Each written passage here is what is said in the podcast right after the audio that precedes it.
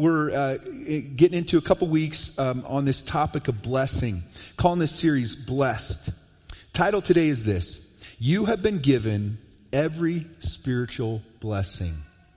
Every spiritual blessing. Ephesians chapter 1, uh, if you want to turn in your Bible there, Ephesians chapter 1 is where we're going to be this morning. Ephesians chapter 1, verse 3 says this All praise to God, the Father of our Lord Jesus Christ, who has blessed us with every spiritual blessing in the heavenly realms, because we are united with Christ. Let's pray. God, thanks so much for the opportunity to come together today to focus in the midst of our busy lives, to focus on you. God, I pray that you'd calm us, uh, just wipe the things out of our minds that we think about, that we need to be thinking about in the course of our lives, and allow us just the next few minutes to, to focus in on you, to hear from you, to be directed by you. God, speak into our lives. We need your voice. We pray this in Jesus' name. Amen. Listen, during times of difficulty, um, we need to look even more at the good things that God has done for us. The Bible talks about blessing. I found about 145 uh, occurrences of the word blessed in the New Living Translation, which is the version that I preach from. And so it's talked about a lot. There's different variations of that word. We'd find more of them. Here's the truth when our focus becomes the bad, the difficult, sometimes the scary aspects of life, it is in those moments that we need to refocus as followers of Jesus. Because when our focus is on the bad and the scary and the difficult, it takes us down into a place um, where we don't have the spiritual connection to God and the power to navigate those things. That's when we struggle because we're not focused in on what God's given us. As we uh, seek to live the Christian life, I'm going to say successfully, meaning that we stay true to the teachings of Jesus. We continue to be obedient to Him. If we're going to do that successfully, it's been said that there is, uh, that one of the most important aspects of living the, the Christian life successfully is that we must remind ourselves consistently, daily, of the blessings that God has given us. The good things that God has done, uh, the Bible is full of those. Walking with an awareness of that is key to our Christian life. There was a, a Christian years ago named R.C. Chapman. He was a devout Christian. And one morning, one of his friends, as he walked in, asked him, How you feeling this morning, R.C.? He said, I'm burdened this morning. But his reply did not match his countenance. So his friend said, Are you really burdened, R.C.? And he said, uh, Yes, but it's a wonderful burden. It's an overabundance of blessings for which I cannot find enough time or words to express my gratitude. Seeing the puzzled look on his friend's face, Chapman added with a smile, I'm referring to Psalm 68:19, which fully describes my condition. In that verse, the Father in heaven reminds us that he daily loads us down with benefits. God pours onto our lives benefit after benefit after benefit, blessing after blessing after blessing.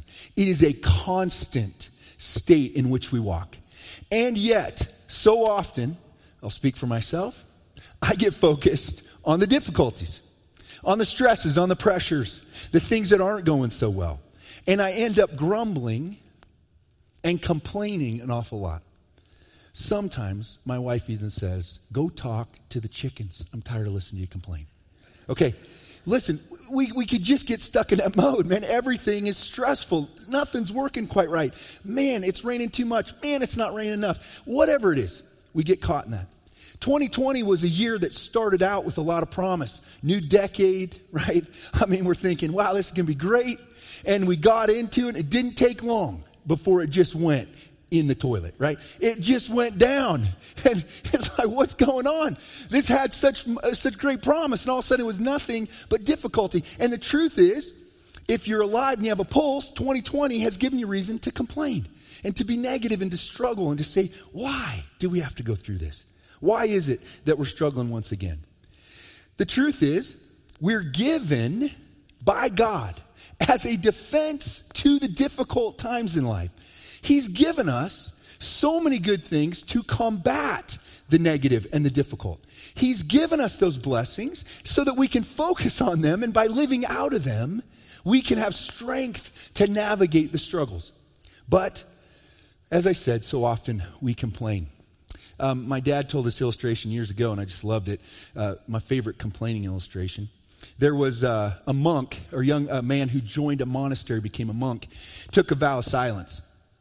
Ten years went by. His superior brought him in and said, Hey, do you have anything you want to say? You can break your vow of silence just for these few moments. Anything you want to say. He said, Food bad.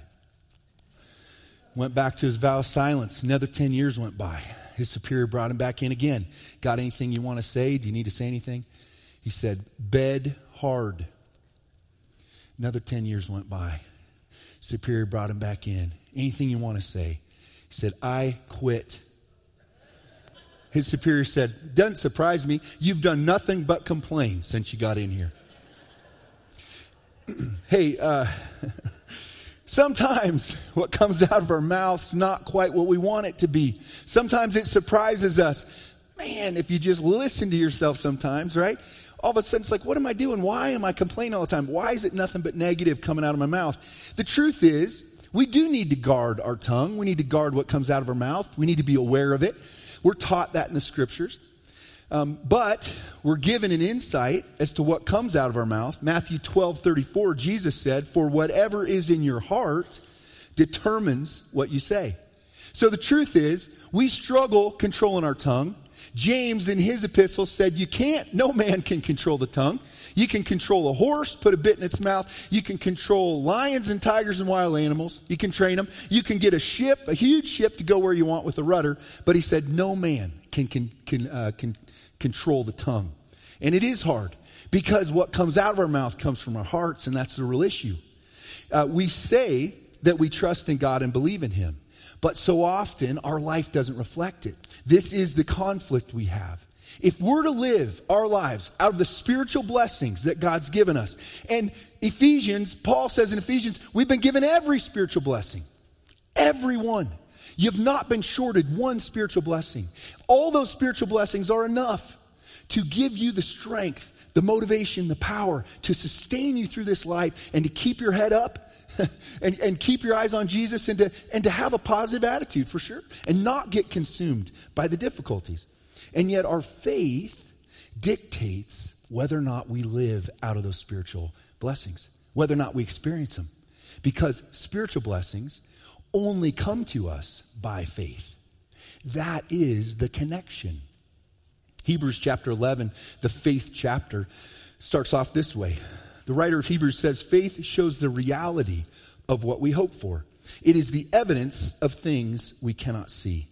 Through faith, the people in days of old earned a good reputation. Through faith, the people of old earned a good reputation. That means that as people look back on the lives of the, of the ancients, the ones who followed God, we see them positively as men and women of faith because their lives lived out demonstrated that they had faith in God. What are generations in the future going to say about us, the church today, who lived through 2020, difficult year, difficult season? Are they going to say, man, those people had faith? Let's look at them. Let's learn from them how to navigate difficulty. Or are they going to say, wow, they got their eyes off Jesus? You know, they didn't act like they were trusting in him. Listen, we want that kind of reputation. It's our actions that show what we believe. Verse 3, Hebrews 11, goes on to say this By faith we understand the entire universe was formed at God's command, that what we now see did not come from anything that can be seen. Verse 4, it was by faith that Abel brought a more acceptable offering to God than Cain did. Abel's offering gave evidence that he was a righteous man. His offering, his action in faith, gave evidence of what was in his heart. And God showed his approval of his gifts.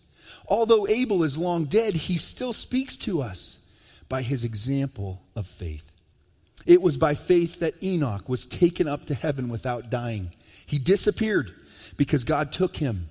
For before he was taken up, he was known as a person who pleased God. And it is impossible to please God without faith. Anyone who wants to come to him must believe that God exists and that he rewards those who sincerely seek him. Faith is required for us to access, to walk in the spiritual blessings that God has given to us, continues to pour out, out on us. It is key for an effective, powerful Christian walk. And so let's look in Ephesians chapter 1 at the spiritual blessings God has given us. Um, he's given to those of us who have put our trust in Jesus. The first blessing that we see in this passage is we see the blessing of belonging. We all know the pain of rejection, of not fitting in, of not getting picked. Well, God, God, the creator of the universe, welcomes us into his family. We can belong to God, which means that no matter how much we feel alone in this life, we know we're not truly alone because we belong to Jesus. The blessing of belonging. Follow along. Let's read together Ephesians chapter 1, starting in verse 4. Even before he made the world, God loved us and chose us in Christ to be holy and without fault in his eyes. God decided in advance to adopt us into his own family by bringing us to himself through Jesus Christ. This is what he wanted to do. And listen, it gave him great pleasure. God finds a lot of ple- pleasure in reaching out, right? Sending Jesus to pay for our sins so you could be adopted into his family. This is uh, gives him great joy. Verse 6 So we praise God for the glorious grace he has poured out on us who belong to his dear Son. He's so rich in kindness and grace that he purchased our freedom with the blood of his Son and forgave our sins. He has showered his kindness on us, along with all wisdom and understanding. There's a great deal of blessings listed in these first few verses, but central to it is this opportunity we have to be drawn into, adopted into God's family. It says in this text that God chose you, He picked you to be in His family. He wanted you to belong. This is the deep truth, the spiritual blessing that we have to belong to God, to be connected to Him, to be in His family and experience salvation. We are found, the Bible says, we are found in Him when we trust in Jesus. He bought us with a great price. 1 Corinthians 6:20 For God bought you with a high price. So you must honor God with your body. The Apostle Paul says that you were purchased, right? We were purchased by the sacrifice of Jesus. This is how we have access into his presence. This is how we have the opportunity to be a part of his family and to belong. Because we belong to God, we also belong to his body, the church. Jesus created a movement of people that would navigate this life together. The church is a gift from Jesus to his people because he could have saved us, adopted us into his family, and then said, uh, Go do your thing. Hope you make it. But he didn't do that. He gave us community because we need each other. We grow in the context of relationship. That's how we grow. That's how we learn. That's how we develop. And yet, I don't know if you've noticed this, but I have. When God puts us together, if you have two people, going to have some disagreements, right? And then you're going to have some conflict. We can struggle to get along. I don't know if you've seen that. You probably don't, but the person next to you probably does. You know, they got a problem getting along with others. And so, you know, and that's that's the way it is in our family. One of us has a problem, the other one gets along great. So that's the way it always is. But but it's true still, nevertheless. It's true. In fact, I think Sometimes we might even have trouble getting along if it's just us. There was a man that got marooned on an island out in the ocean, and uh, he was there for five years alone.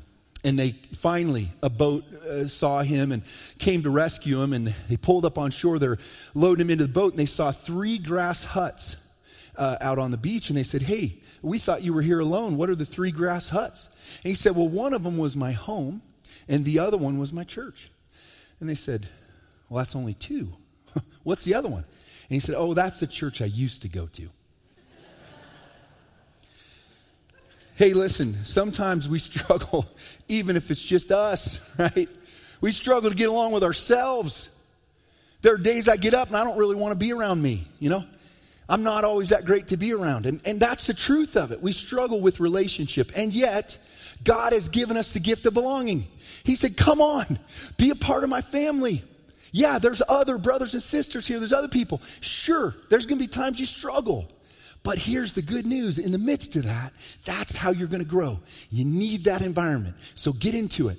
I always uh, struggle, and I try to be the nice response as a pastor when somebody says, You know, I don't need church. I just go worship God in the mountains, you know, whatever. And I go, Why do you too?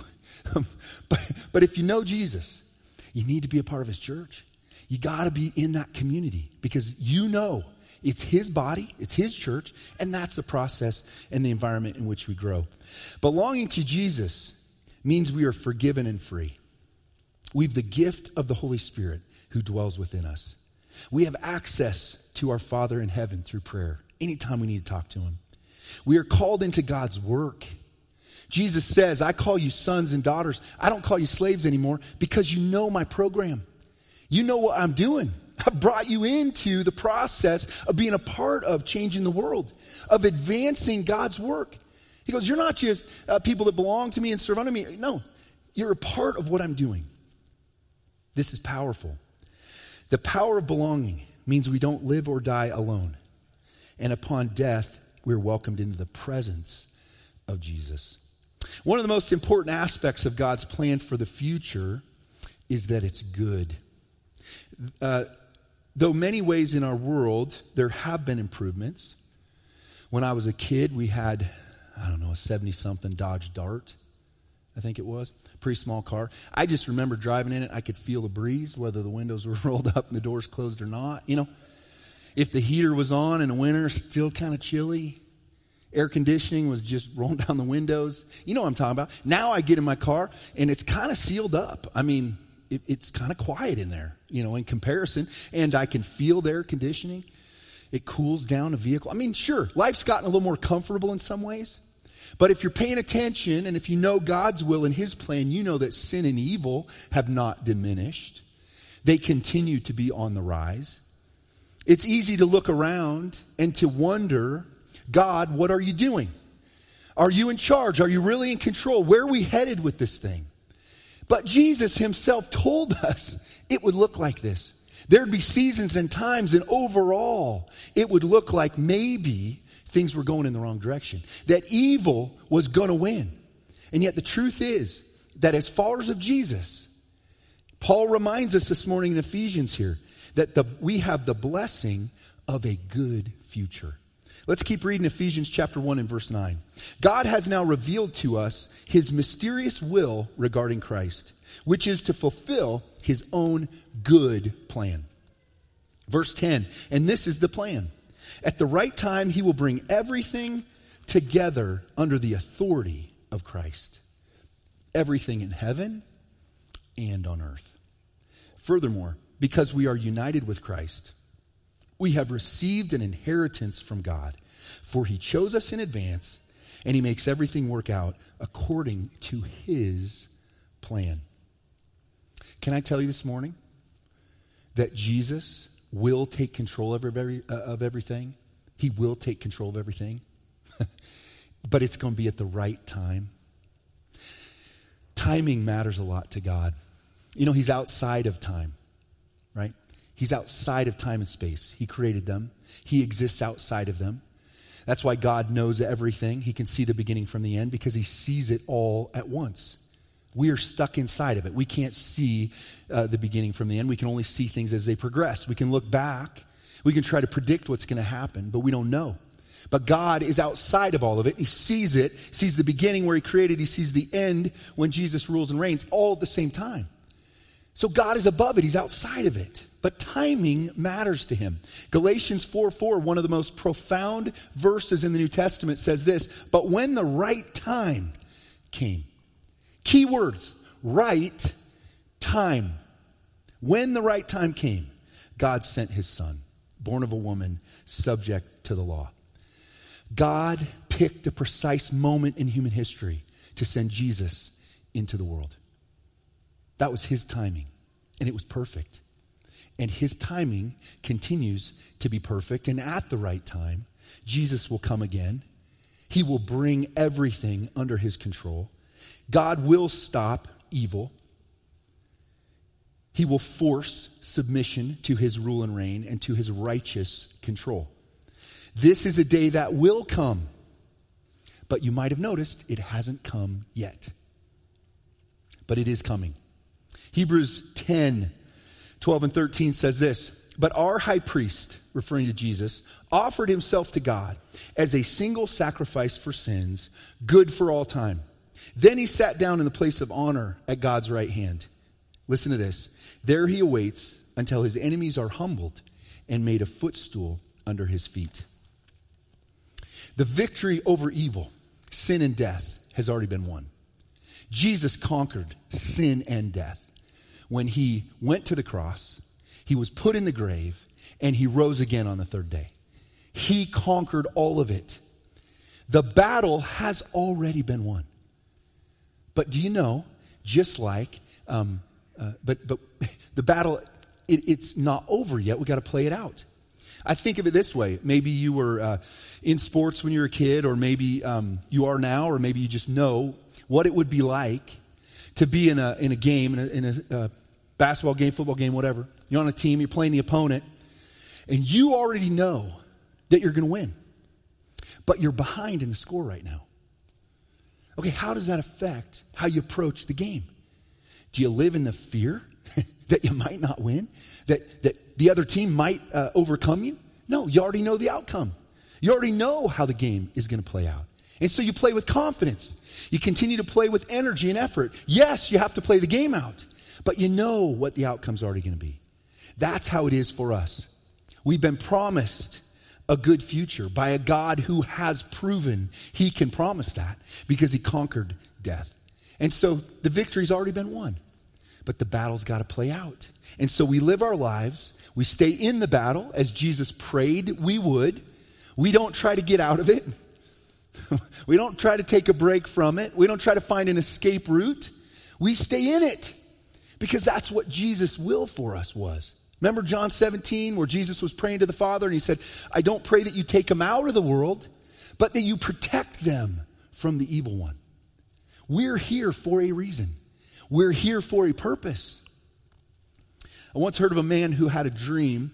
He dreamt that he was swept up into heaven. And oh, was he delighted to think that he had finally made it there. All at once, one came up to him uh, and he said, I want to show you something. He took him to the uh, battlements and he said, Look down yonder. What do you see? I see a very dark world, the man said. Well, look and see if you know it. Why, yes, the man said, that's the world I have come from. What do you see down there? Well, I see men are blindfolded down there, and many of them are going over a precipice, falling to their death. Well, he asked the man, Will you stay here and enjoy heaven?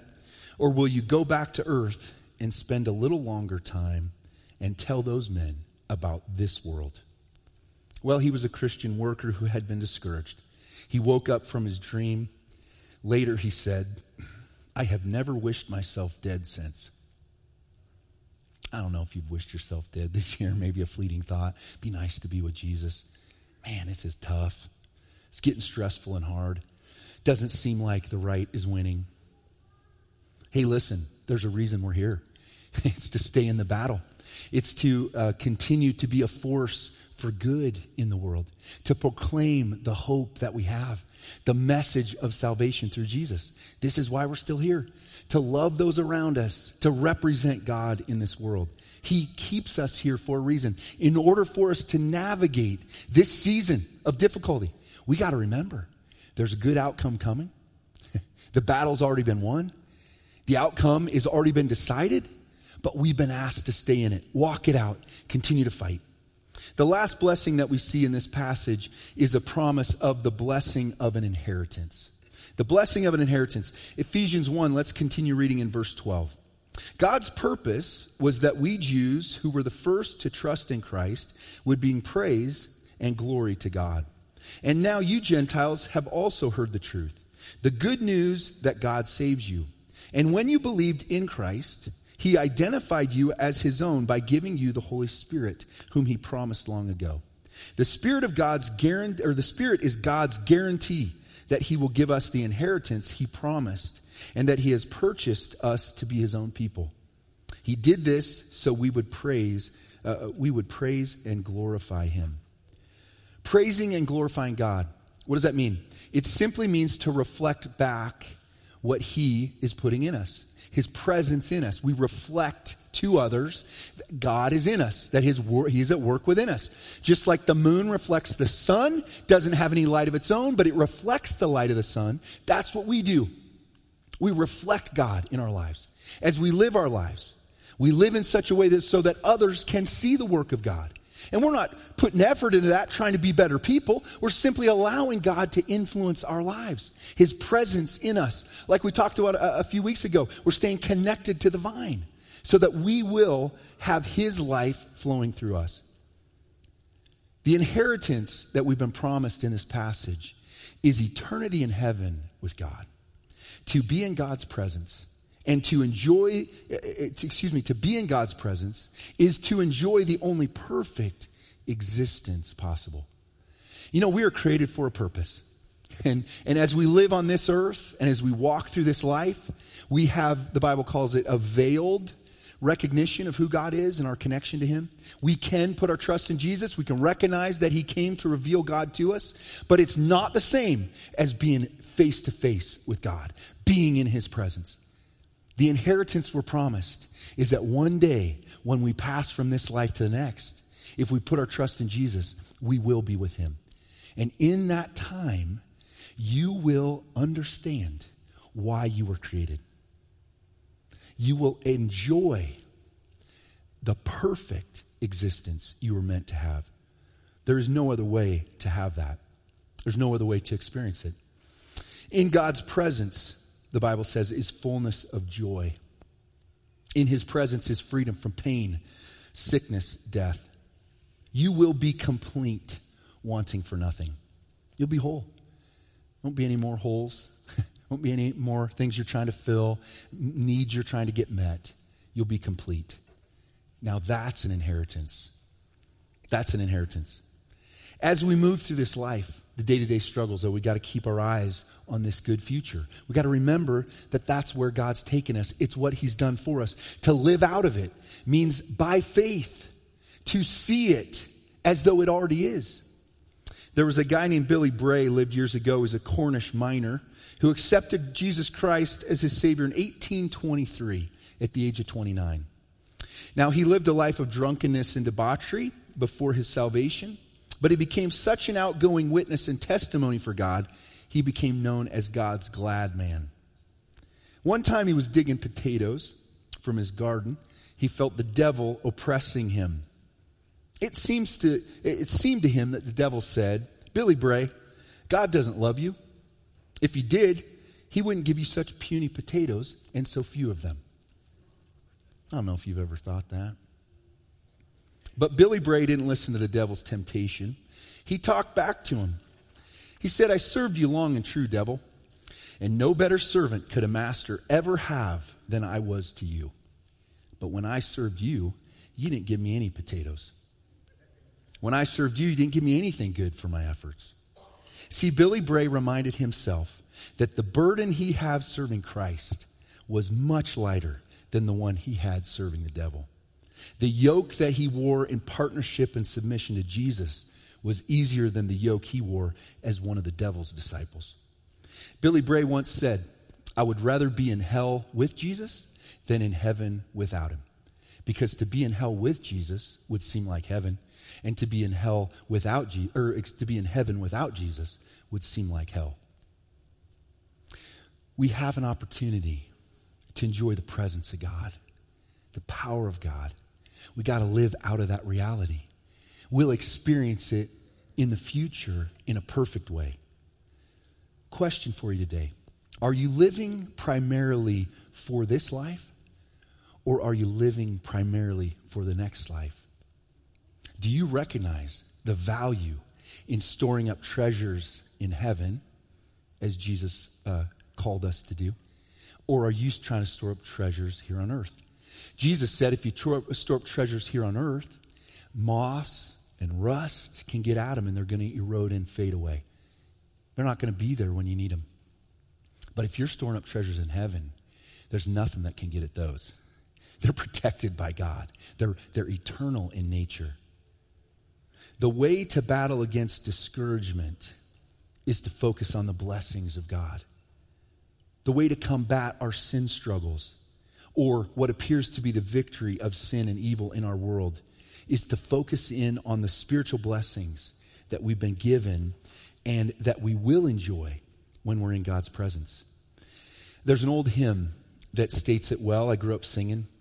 It says it this way When upon life's billows you are tempest tossed, when you are discouraged, thinking all is lost, count your many blessings, name them one by one, and it will surprise you what the Lord hath done. Count your many blessings, name them one by one. Count your blessings, see what God hath done. Count your blessings, name them one by one, and it will surprise you what the Lord hath done. Are you ever burdened with a load of care? Does the cross seem heavy you are called to bear? Count your many blessings. Every doubt will fly, and you will be singing as the days go by. When you look at others with their lands and gold, think that Christ has promised you his wealth untold. Count your many blessings money cannot buy. Your reward in heaven, nor your Lord on high. So, amid the conflict, whether great or small, do not be discouraged. God is over all. Count your many blessings, angels will attend, help and comfort give you to your journey's end. The truth is, we can walk with joy, we can walk with power, we can walk with a sense of connection to God when we live by faith and experience the blessings God has given us, will give us tomorrow, and that we will enjoy in the future with Him. F.E. Marsh made a list of, of blessings that the Bible talk, talks about. Not comprehensive, but it's a good list. An acceptance that can never be questioned. We looked at that today.